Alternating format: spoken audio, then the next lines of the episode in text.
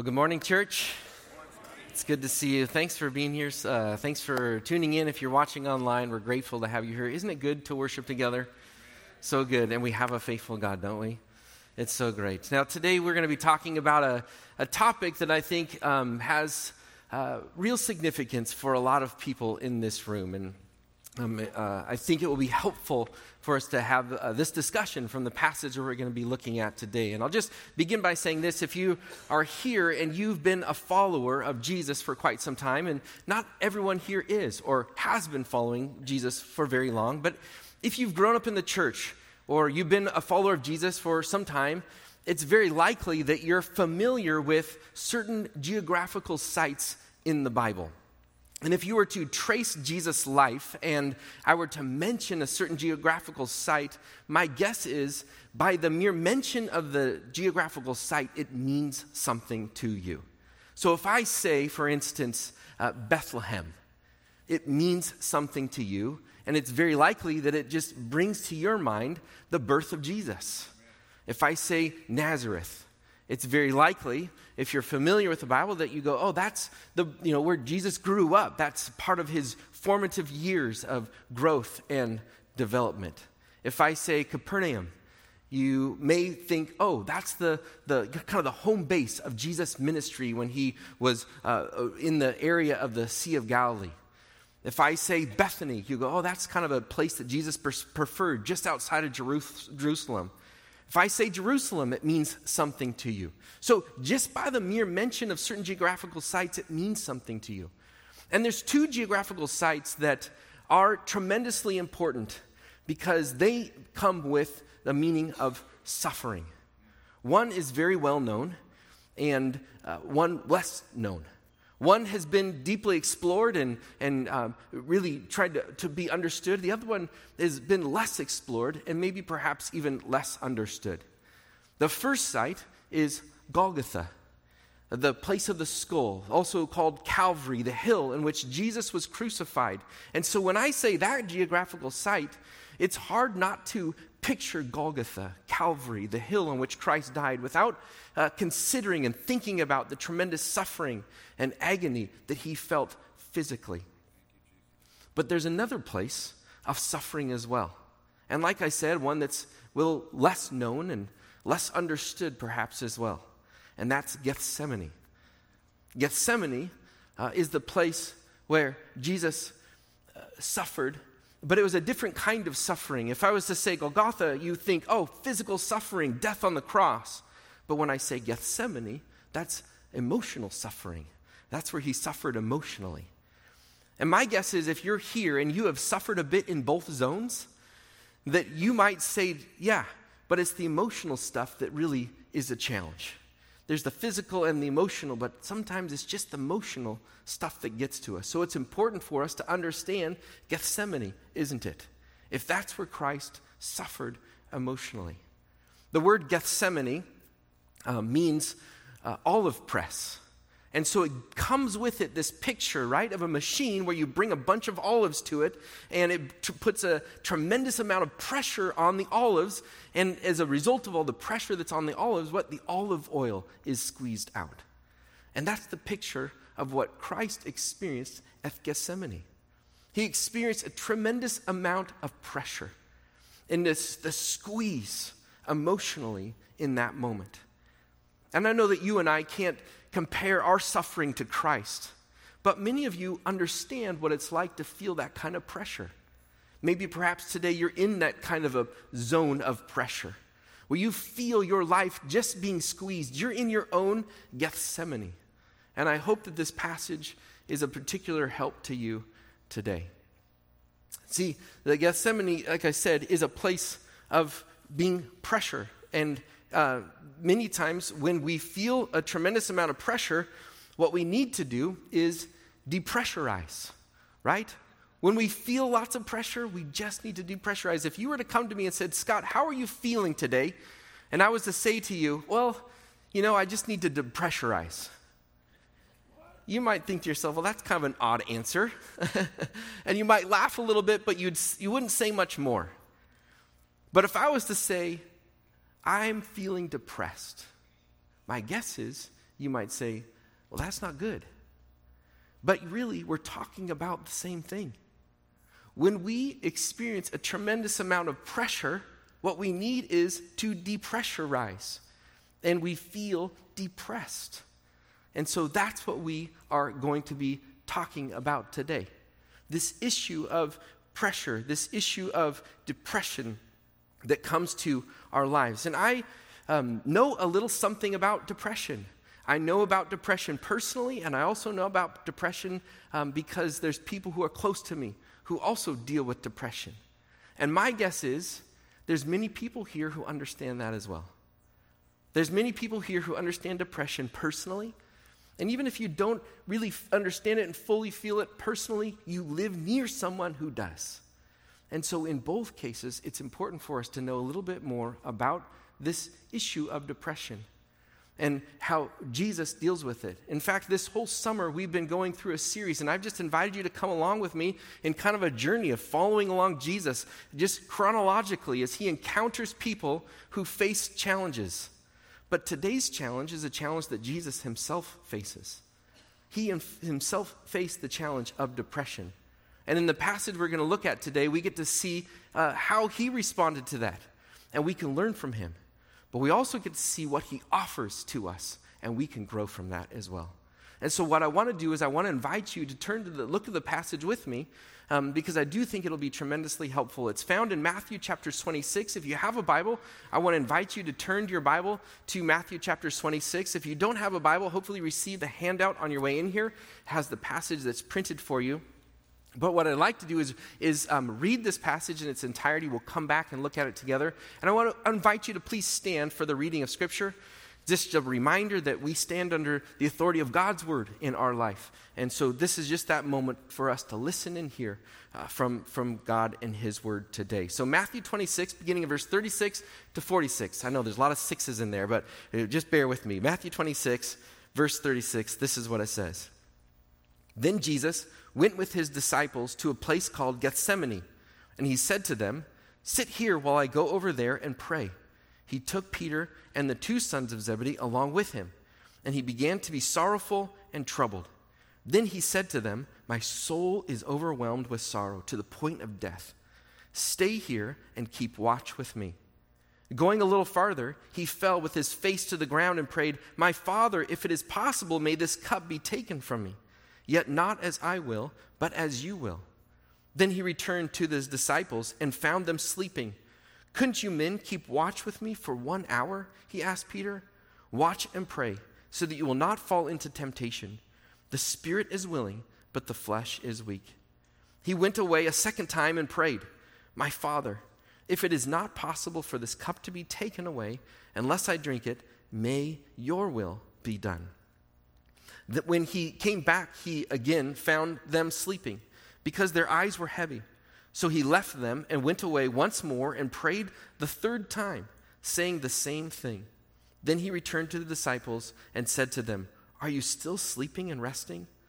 Look, the hour has come, and the Son of Man is delivered into the hands of sinners.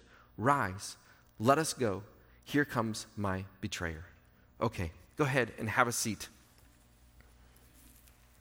Starting back at verse thirty-six, we see where Jesus comes into this place called Gethsemane. It says this in verse thirty-six. When Jesus went to his with his Jesus, then Jesus went with his disciples to a place called Gethsemane, and he said to them, "Sit here while I go over there and pray." So Jesus goes to Gethsemane, and he brings his disciples along with him. And we know from Luke's presentation that this was a preferred place. Jesus would go to Gethsemane. It was um, uh, you know, common for him to take his disciples with him. But I think this part, honestly, is a, a bit touching to me, that he's going to Gethsemane, and he knows he's going there to contemplate the cross. That in just a few hours, he's headed to the cross. He's going to be crucified. And in this moment, he also wants his disciples with him. And I find that touching, because it's one thing to consider the fact that we need his companionship, But it's a whole other thing to think that, oh yeah, he wants companionship in this moment as well. So this is what is taking place. They're coming to this place of Gethsemane. Then, verse thirty-seven, it says this. He took Peter and the two sons of Zebedee along with him, and he began to be sorrowful and troubled. And I highlight the first part because it's then that Jesus takes kind of a subgroup. He takes Peter and the sons of Zebedee with him a, a little bit further ahead. And Peter, you may be familiar with, the sons of Zebedee. Um, I like to call them the Zebedee boys rather than the sons of Zebedee. Um, sons of Zebedee sounds kind of like a royal title, the sons of Zebedee. But really, they're the Zebedee boys is kind of really what it comes down to. And they kind of have that maybe reputation that's far less royal, a little more ruckus, if if you know what I mean. Um, you maybe you've had those, you know, kids in your neighborhood. They're all, you know, born in the same, you know, some part of the same family group, and they are always getting in trouble. And you see them, you're like, oh man, there go the Robertson kids again. That's kind of the feel, you know. And the Zebedee boys are kind of like that. They leave a wake wherever they go. And so that's part of the group, though. This this little subgroup that Jesus takes: Peter, James, and John. That's who the three are. And it's interesting. This group that he takes with him a little bit further into the into the Gethsemane is the same three that he also brought with him when he healed Jairus' daughter. The, the, and he, he brought Jairus' daughter back to life. So they got to see that. And these are the three that he also took um, on the, the mount where he, Jesus was transfigured. You can read about it in Matthew chapter seventeen.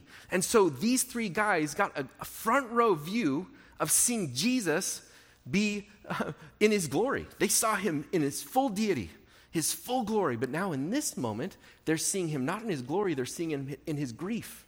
Not so much the deity, but the humanity of Jesus. And both are important, enormously important. And these guys are seeing both sides of this in this moment. And so he brings them along. And then it says this in verse thirty-seven, and he began to be sorrowful and troubled. Sorrowful and troubled. And if I could Uh, translate these two words a little bit more aggressively, I would say this, that he was depressed and confused. He was depressed and confused. And that's really what he's feeling, and that's really what the Greek words mean. But, it, I, I, you know, you look at all the translations in this part here, they'll translate it differently, but they kind of avoid the word depressed. They'll use lots of other words, but they don't use that that that that word. Now, they'll all admit that that's what's going on here, and that's what the word means. They might put it in a footnote down below, but it's really hard to say Jesus is depressed, because that's depressing, right? So it's it's one of those things that's like, that is what's happening here. He is depressed, and when I say confused, it's because it says he's troubled in his mind. And many of you have felt that before as well. You've been troubled in your mind when you're depressed. And here's here's how he is feeling. Now, this is an important thing. And, and again, we do this in the same way. We we try to come up with more palatable ways to say things that we're really feeling. If we're angry, we don't want to admit that we're angry, so what do we say? Oh, I'm frustrated right now. You know, that maybe sounds better. Or instead of saying I'm mad, you say, well, I'm intensely passionate. That's what I am. It's like, okay, you're just mad. So let's just be honest. And I do that sometimes in my own life with depression. There's, it's easier for me to say I'm bummed right now than it is for me to say that I'm depressed. But the same thing is going on. And so that's what's going on here. Jesus is depressed and he's confused. And there's an important bit of information, understanding that that's what this means and that that's what's going on with Jesus. And this is an important thing, and it's helpful for you to hear. And I'll just say this, that this is this is something you take note of, that this is what, uh, when it comes to depression, depression is not sin. Depression is not sin.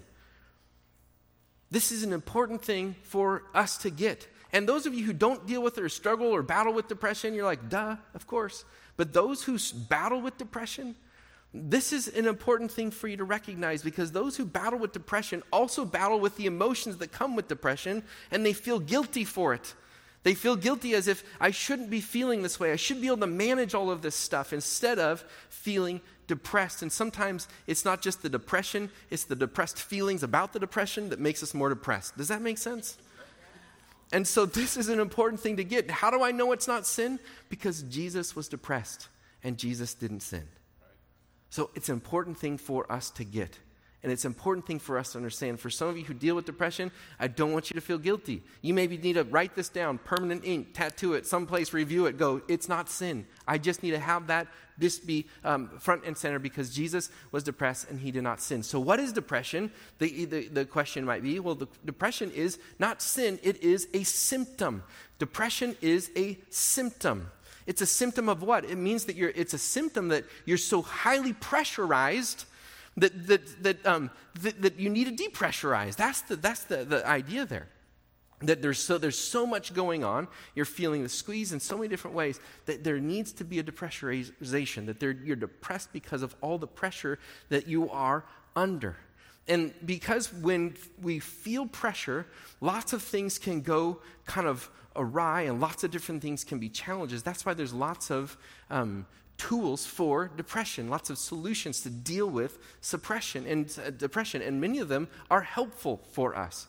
If you find yourself running really hard, and because of the pressure in your life, and because of the pressure in your life, you're going so fast and you're running so hard, you're finding yourself getting less and less sleep, guess what can happen? You can get depressed. So what's the sophisticated therapy for depression in that circumstance? Take a nap. That's it. Sometimes you're rolling and you're going and you're going, and sometimes because you're going so fast and there's so much pressure in your life, you don't take time to eat, or you don't take time to eat well. Well, guess what happens when you don't do that? You can get depressed. And guess what the sophisticated therapy for in that circumstance is? Eat a meal steak. There you go. Eat a nice steak. All right, amen to that. Eat, and eat a good meal. You don't believe me? Just look at uh, Elijah, God's prophet in First Kings, when he was depressed to the point of suicide. Guess what God's solution was? He brought him a meal.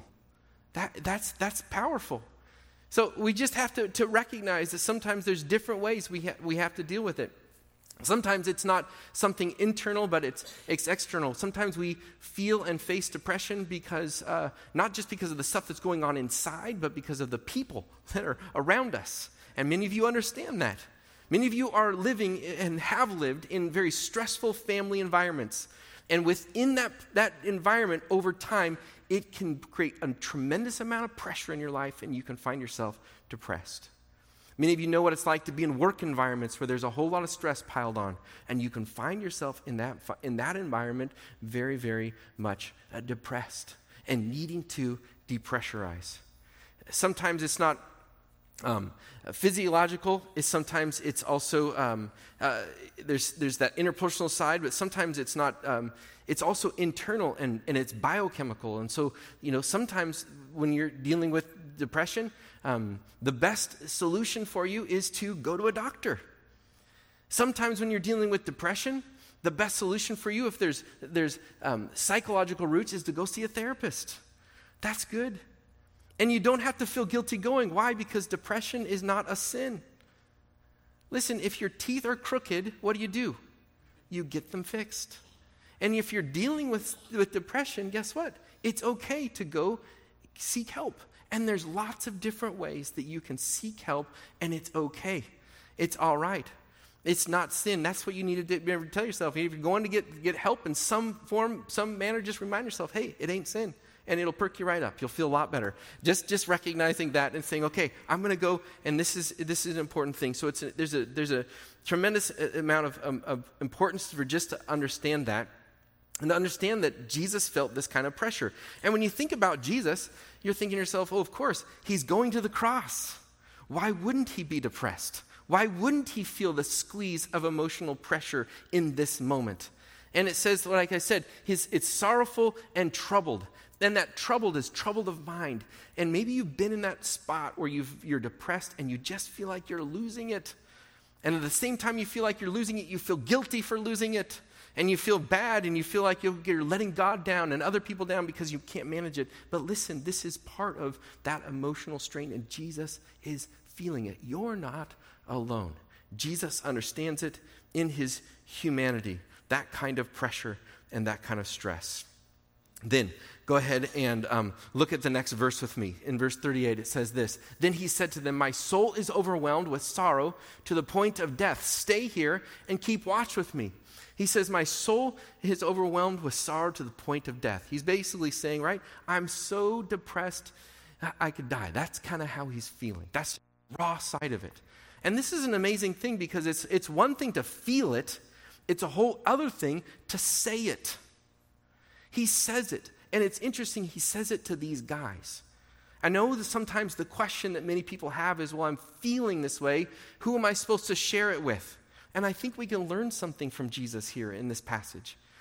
You don't have to share it with everyone. First of all, not everyone is interested in what's going on in your life, all right? So just, just know that. But you can share it with people who are close to you, people you trust. Jesus, at the beginning of this week, when everyone is shouting, Hosanna, Hosanna, Hosanna, he doesn't stop them and say, oh, man, you guys, you don't understand. I know what's coming, and it's starting to make me feel depressed, right? It doesn't work. He doesn't do it there. He brings these guys who are close to him, and he expresses it. But there's power in being able to express how you're feeling with people who are close to you that you trust. There's power in that. And then not only does he express it, but it says, stay here and keep watch with me. There's something very powerful about companionship. So there's telling, but there's also saying, I've got to be with you, and I want companionship. And there's so much power in companionship, and I just, I can't stress that enough. In my job as a pastor, uh, so often I get the phone call, I get the, the, hey, can you come? I've lost someone or someone in the family. There's been a tragedy, and every single time I'm going there, I'll tell you something. I feel incredibly inadequate. And, and it doesn't really matter how many times I've done it. I still am thinking to myself, what am I going to say? What am I going to do? Because what do you say when someone who's experienced a great tragedy or a great loss? But time and time again, I have people who will come back and say to me, hey, it was so great that you were there. Thank you so much for being there. And I'm thinking to myself, I was there and not knowing what to do, concerned I'm in the way. But for them, it's powerful because you're there. But what we tend to do is, is, is we, we are scared of those moments. Someone's marriage blows up, and you're like, ah, I don't know what to do. I don't know if I should be there. So we stay away. No, go be with them. And you don't have to know what to say. In fact, don't say anything at all. Just be with them. There's someone who gets the diagnosis from the doctor that they don't want to hear, and you're like, oh, man, I don't know what to say. I don't know what to do. So you just kind of back off. Don't. Be with them. Step in and be with them. To have that companionship again. You don't have to know what to say. In fact, don't say anything at all. That's that's the that's part of the power of that companionship. Be with them. That's what Jesus is looking for. He's saying, stay, stay close. Watch with me. Pray with me. I need you here. I want that companionship. It's powerful. And I'll just say this. I know that sometimes we want to know what to say, and, and I, I'm going to speak speci- especially to the guys for a moment. Um, there's a temptation to want to fix. Don't do that. Listen. Listen, and the women in your life, they want to share things. They just want you to listen. They don't want you to fix it. And can I tell you a little secret? They don't think you can fix it anyway. Okay? So, j- all right. Just listen. That's what they're looking for. That's what that's what that's what we need to do. So he's, there's just a, this power in that. Anyway, now verse thirty-nine. Glad you're paying attention. All right, going a little farther, he fell with his face to the ground and he prayed, "My Father, if it is possible, may this cup be taken from me. Yet not as I will, but as you will." So going a little bit farther, he falls with his face to the ground. So you know the agony that he's feeling. He is under tremendous pressure. There is no way to avoid the fact that he is feeling depressed, that there's this emotional weight that he is carrying. He is being pressed in this place. He falls to the ground. He prays, and it's an interesting prayer. He says, "My Father, if it's possible, may this cup be taken from me." What's Jesus saying? He's saying, "I want out." That's what he's saying. He's saying, "I want out." And guess what? Without a shred of guilt. I think that's important for us to hear. He's saying, "I want out." And he's saying his honest feelings as a man in his humanity. And you may be saying, well, wait a minute, isn't he God? Isn't wasn't he, you know, with the Godhead, you know, the eternal Son of God in the, you know, predestined foreknowledge of God? This was the plan, right? He would go to the cross. Yes, Jesus was a part of all that. But now here he is in his humanity. And he's saying, God, I want out. He's feeling that pressure And I just think that's important for some of us to recognize it's okay to say that. And if you're here and you haven't been a follower of Christ very long, or you're just trying to, you're on the front end of things, can I say something to you that maybe no one else has said to you yet? It's this, that sometimes in life, you're going to be in spots where you're going to say to God, God, I want out. You're going to be in places and spaces where you're going to say, God, not this. You're going to say, God, not now. You're going to say, God, not him. Those are going to be real moments, real spots that you're in. And guess what? It's okay to say it without guilt. That's what Jesus does. He says, God, I want out. But listen to the other part of his prayer. He says, yet not as I will, but as you will. So he's saying, here's what I want, but I still want what you want. There's this surrender. There's this humility. Now you know the tension. Do you feel that? God, here's what I want, but I also want what you want, and I'm wrestling, and I feel the squeeze. And that's real, raw stuff that we feel and experience as well. Then, verse forty, it says this. Then he returned to his disciples, and he found them sleeping. Couldn't you men keep watch with me for one hour? He asked Peter. This is interesting. Um, he found them sleeping, and he says, couldn't you men, so he's talking plural, y'all, couldn't you all keep watch with me for one hour? Then who's he talking to? He asked Peter. Interesting, right? But if you know this story, you know that just before this, Peter was saying, okay, Jesus, listen, if all these guys abandon you, I will never abandon you. If all these guys deny you, man, guess what? I will be there for you. I will die for you. But we all know the story, right? he it wasn't, he he did deny. And Um, Jesus is just saying, just stay and pray with me. That's what I'm looking for. And so it's interesting thing. He's he's looking at them. He's looking at them, but he's speaking to Peter a little bit. But he really is talking to all of them. And in a certain sense, he's talking to the church um, as well. He's saying, listen, pray. That's what you got to do. I want to invite you. I want to encourage you. Pray. And this is the the kind of the, the the emphasis that he's saying here, and he's really pushing Peter into this as well. And it's part of it is to also help us understand that um, we don't have it within ourselves, our strength. Because sometimes I think as Christians, we think if we have enough intensity and enough zeal and we just muster up all of our strength, we will stand with Jesus till the end. But do you see what's wrong with that? It's about me, my strength, my power, and that's what Peter was saying. Jesus, all those other guys, they're weak. I'm strong. I'll be with you to the end. But the power is not in Peter. The power is in God, and it's found in prayer. And that's what Jesus invites us to. Look at the next verse. It says this, forty-one, watch and pray so that you will not fall into temptation. The spirit is willing, but the flesh is weak. So he says, watch and pray that you will not fall into temptation. And the Greek word fall is to plunge, dive. So that you don't dive into temptation, watch and pray. And this is a powerful thing. Jesus is saying, listen, it's not your strength that's going to show off your loyalty to me. It's going to be your prayer life. That's where your power source is found, that you're able to be loyal and strong. It's not in mustering up your intensity. It's coming to a, the Father in connection through faith. That's where we begin to have the strength to live out the life that we are called to live. And we know this because he's saying, watch out, I want you to pray so you don't fall into temptation. And what was the temptation for Peter? He denied Jesus three times. But before that, what did he do? He napped three times, okay? So Jesus is saying, listen, you're going to have challenges. Pray so that you don't, you can go with, in my power, not your power. That's the that's the emphasis here. And really it says the spirit is willing, but the flesh is weak. Um, this is an important part too. Many people, uh, there's a lot of debate over the spirit. What's the, what spirit is he referring to? Is he referring to the human spirit? That's... Um, willing, or is it God's spirit? I think it's God's spirit because I don't see anything in this passage that would say the human spirit is so strong.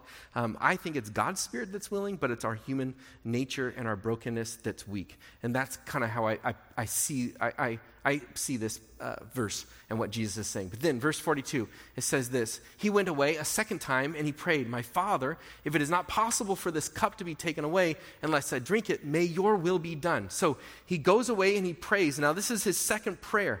And if you compare the two prayers, you'll notice that the prayer has changed. It's shifted. It's gone from, God, I want out, to God, I want what you want. There is a shift. There is a change. And this is a, a powerful part of prayer, by the way. Prayer is not so much um, us telling God um, how he needs to see our point of view, um, but it's it's about coming to God and saying, God, help me to see your point of view. That's that's the important part, and it's that through that process of prayer and surrendering and, and saying, God, I'm submitting to you, that he changes us. He learn, we we change, we discover what God wants for us instead of what we think we, we need to have and what we want, and this is an important aspect of prayer. And because so many people want to find God's will, and sometimes we have this concept of finding God's will, like finding a quarter on the street, and you're like, oh, I found it, put it in my pocket, good, that's what I've got. But biblically speaking, you know, in terms of dis, you know, discovering God's will, it's more uh, about seeking than it is about finding. Um, it's not a quarter that you put in your pocket, got it, found God's will, I'm good to go. It's more about a compass, and you're watching the compass, and you're saying, okay, it's veering this way. I need to veer this way. Okay, wait, wait, it's going a little more. I got to keep on going. It's a seeking of God's will. It's a responsiveness to him versus something I just found, got it, here I go, I'm good to go. It's I seek God, and as I continue to be responsive to God in, pr- in my prayer, in this relationship with him, and I'm like surrendering my life to him, he guides us towards his will. It's a journey. It's a process. And we see Jesus saying, I'm submissive, I'm coming to you, and God guides him into his will because he says that may this cup be taken away, but uh, um, is, if it is not possible for this cup to be taken away, uh, unless I drink it, may your will be done. He's ready to go. And I'll just stop and just say the cup. What's the cup? You may ask. The cup really is about um, God's judgment on, on, on sin. Uh, his wrath against sin. And Jesus is really at this point saying something that's so powerful. He's saying, I'm willing to take upon myself God's wrath, God's judgment for the sins of the world. I will drink that cup. I will take that judgment on the cross, pay the penalty for the sins of the world so that those who come to Jesus in faith can receive forgiveness and life because he took the punishment that we deserved. Isn't that amazing? And when you realize this is what Jesus has done for me, what's the wise response? The wise response when knowing that Jesus is willing to take the judgment for my sin is the wise response to say, I'm just going to, you know, get there with God and just kind of, you know, go it on my own, you know? I just take it as it is with me and God and my sin. Here we go. Or is the wise response to say, I'm going to take Jesus' offer to be the forgiver of my sins, to take the punishment on my behalf so that I can come with an advocate. That's wise, and that's the beauty of the gospel. That's the beauty of the good news. If you've never received it, I invite you to turn and trust Jesus in this incredible offer that he is making for all who would turn to him and trust in his work. So he's saying, this is, so this is what he's done. Then verse forty-three says this, when he came back, he again found them sleeping because their eyes were heavy. So Matthew's, you know, helping them understand, hey, they got sleepy, they they dozed off again. And I kind of picture them sort of like kids at New Year's Eve, the kids who are saying, I'll stay up all night, I'll stay up all night, I've got this, I've got this, and then ten minutes later, they're crashed on the couch, you know what I'm talking about? Um, and I think that's kind of how the disciples are, and it says that their eyes are heavy, that they sleep, and really, it also makes me wonder, um, if the disciples aren't depressed too. Because this has been a lot on them as well. The week started out with hosannas, and here they are on the edge of a crucifixion. And there's been a whole lot going on in between. And do you know what the number one um, you know, symptom of depression is? Unexplained fatigue. Unexplained fatigue. Some of you here today just realized you may be depressed. Because you get that. And I'll just say two things to you. First of all, welcome. It's all right. you're, you're, well, it's all right. You know, it, just you're in good company, exactly, if that's how you're feeling. And then the second thing, I just want to remind you again, it's not sin. And I just think that we we can't hear that enough. So their, their eyes become heavy. They're falling asleep. Verse forty-four says this. So he left them and went away once more and prayed the third time, saying the same thing. So then he goes back. So the disciples, they keep falling asleep on him. So Jesus just goes back to um, God the Father, who is consistent, who is our help. And that's good for us to know too.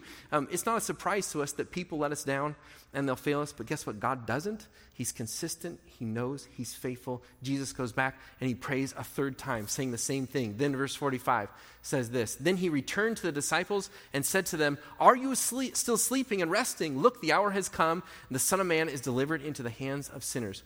One of the most encouraging words in this verse for me is the word returned. That Jesus returned to the disciples. These guys that keep falling asleep on him, guess what he does? He goes back to them. It could have been easy for him to say, "Guys, I'm frustrated with you. I'm done. You keep falling asleep. I'm, later, exactly. I'm on my own. I'm just going to go on my own because you can't do it." But he comes back. And I think this is encouraging because it means that Jesus still wants his prayerless followers. And maybe that's an encouragement to some of the prayerless followers in here today. Are you with me? You understand that? You feel that? Jesus still wants his prayerless followers. He returns to them. He wants them to be with him. He wants to continue to guide them and lead them. And it's a powerful thing. He says, "Are you still sleeping? Look, the hour's come. The Son of Man is delivered into the hands of sinners." So he says, "It's time. I'm going to this. It's all, it's all moving forward." And we know that the next verse there, verse forty-six says this, "Rise, and again, let us go." He wants to be with them. He doesn't abandon them. He says, doesn't say, "I'm out of here. Here comes my betrayer." There's just so much power in this passage. And there's many things that are so helpful because it helps us see that Jesus was depressed. Again, depression is not sin. It's a symptom. It also helps us understand that we can come to him. He understands how we feel. He gets us. And he invites us to be with him even when we falter, even when we struggle, and he invites us to pray. That's the power that he wants us to get. There's a story that I love. It's a story of a, a store uh, owner who, uh, you know, tacked up on his, the, the kind of the front of his store. This is, you know, m- many years ago, but it's tacked up on his store, you know, "Puppies for sale." His dog had had puppies. He wanted to sell them, so "Puppies for sale." And of course, a sign like that is going to attract kids. And it wasn't long after that that a little kid comes to his store and says, I, I would, I, how much are you selling the puppies for? I want to see the puppies. Where are the puppies?" And he says, "How much are you selling for?" And the shop owner says, "You know, I'm selling them for, you know, thirty to fifty dollars. And the little boy says, "Oh, I've got, I've got two dollars and thirty-seven cents. And the guy's like, okay, kind of smiles at him. And the boy's like, "Can I see the puppies?" And of course, you know, what do you do in that moment? So he he he kind of whistles back, and you, you see the dog, you know, the mama dog come, and there's little five little bundles of fur kind of like following along and tripping over themselves. And as they were coming down the aisle towards the little boy and the, the shop owner, there was one dog that was lagging behind. It was slower than the rest, um, limping. And that's the dog that this little boy was fixated on. This little boy was staring at that dog, fixated on this little puppy that was kind of limping and, and lagging behind. And he asked the, the store owner, "So what's what's the deal with this dog?" And the, the store owner says, "Well, the vet says that he has a, you know, a, a hip socket issue, and he'll probably never recover. He'll always have a limp. He'll won't ever be able to be as fast or to run as, as quickly as the other dogs." And and the little boy was like, oh, just fixated, fascinated with this, this, this little puppy. And the little boy says, "That's the one I want." And the shop owner says, "Oh, well, well listen, you, I don't know if you want that one. In fact, if you want that one, I'll just, I'll probably just give that puppy to you because that puppy, you know, is is not going to be um, as active as all the others." And the little boy was offended and said, "No, this puppy's worth the same as all the other puppies. In fact, I'll give you my two dollars and thirty-seven cents, and I'll come back week after week with fifty more cents until it's all paid, paid in full." And the shop owner says, "Are you sure you want this puppy? This puppy's not going to be able to run and play with you like the, all the other puppies." And without saying a word, the little boy lifts up his pant leg. And as he does, you see a metal brace around his leg. And he says, "Yeah, I understand. I just think this puppy needs to be with someone who understands him." Right. And there's something powerful about that because that's what Jesus does for us. He understands us. Yes, full deity, full humanity.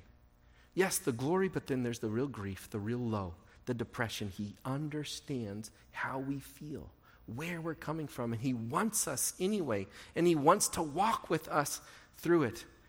Listen, I don't know, you know, uh, the kind of what God has in store for maybe you, you in your story with depression, and if I could snap my fingers and take it away, I would. But listen, I do know this, that God is near the brokenhearted, that we have a God who wants us, a God who understands us, a God who um, cares for us. And we have a God who, listen, if God can take the betrayal in a garden, the worst de- de- betrayal in human history, and he can redeem it, guess what? I do know this. God can redeem your suffering as well. So let's take a moment and let's thank him for that. And let's do what Jesus modeled for us and what he asked us to do, which is just to come to him in prayer. So let's pray together now. God, we do want to just say thank you for being a God who understands. And Lord, when we think about your suffering, we see the physical side, but there is the real emotional side as well. And Lord, with that, we also recognize that you know us and you understand our feelings. We thank you, Father, for the fact that if you were depressed, then it's not sin. And yet with you, we can begin to address it. And so we're thankful for that. Thankful for the fact that when you went to the cross and you suffered so greatly, you did it for our benefit. You took upon yourself the punishment, the penalty for our sin, our guilt, so that we could be, through faith in your work, we can find forgiveness and we can find for, uh, freedom and healing in this life. And God, we pray that we'd be able to experience that with joy and gratitude because of who you are and all that you have done for us. In your name, amen.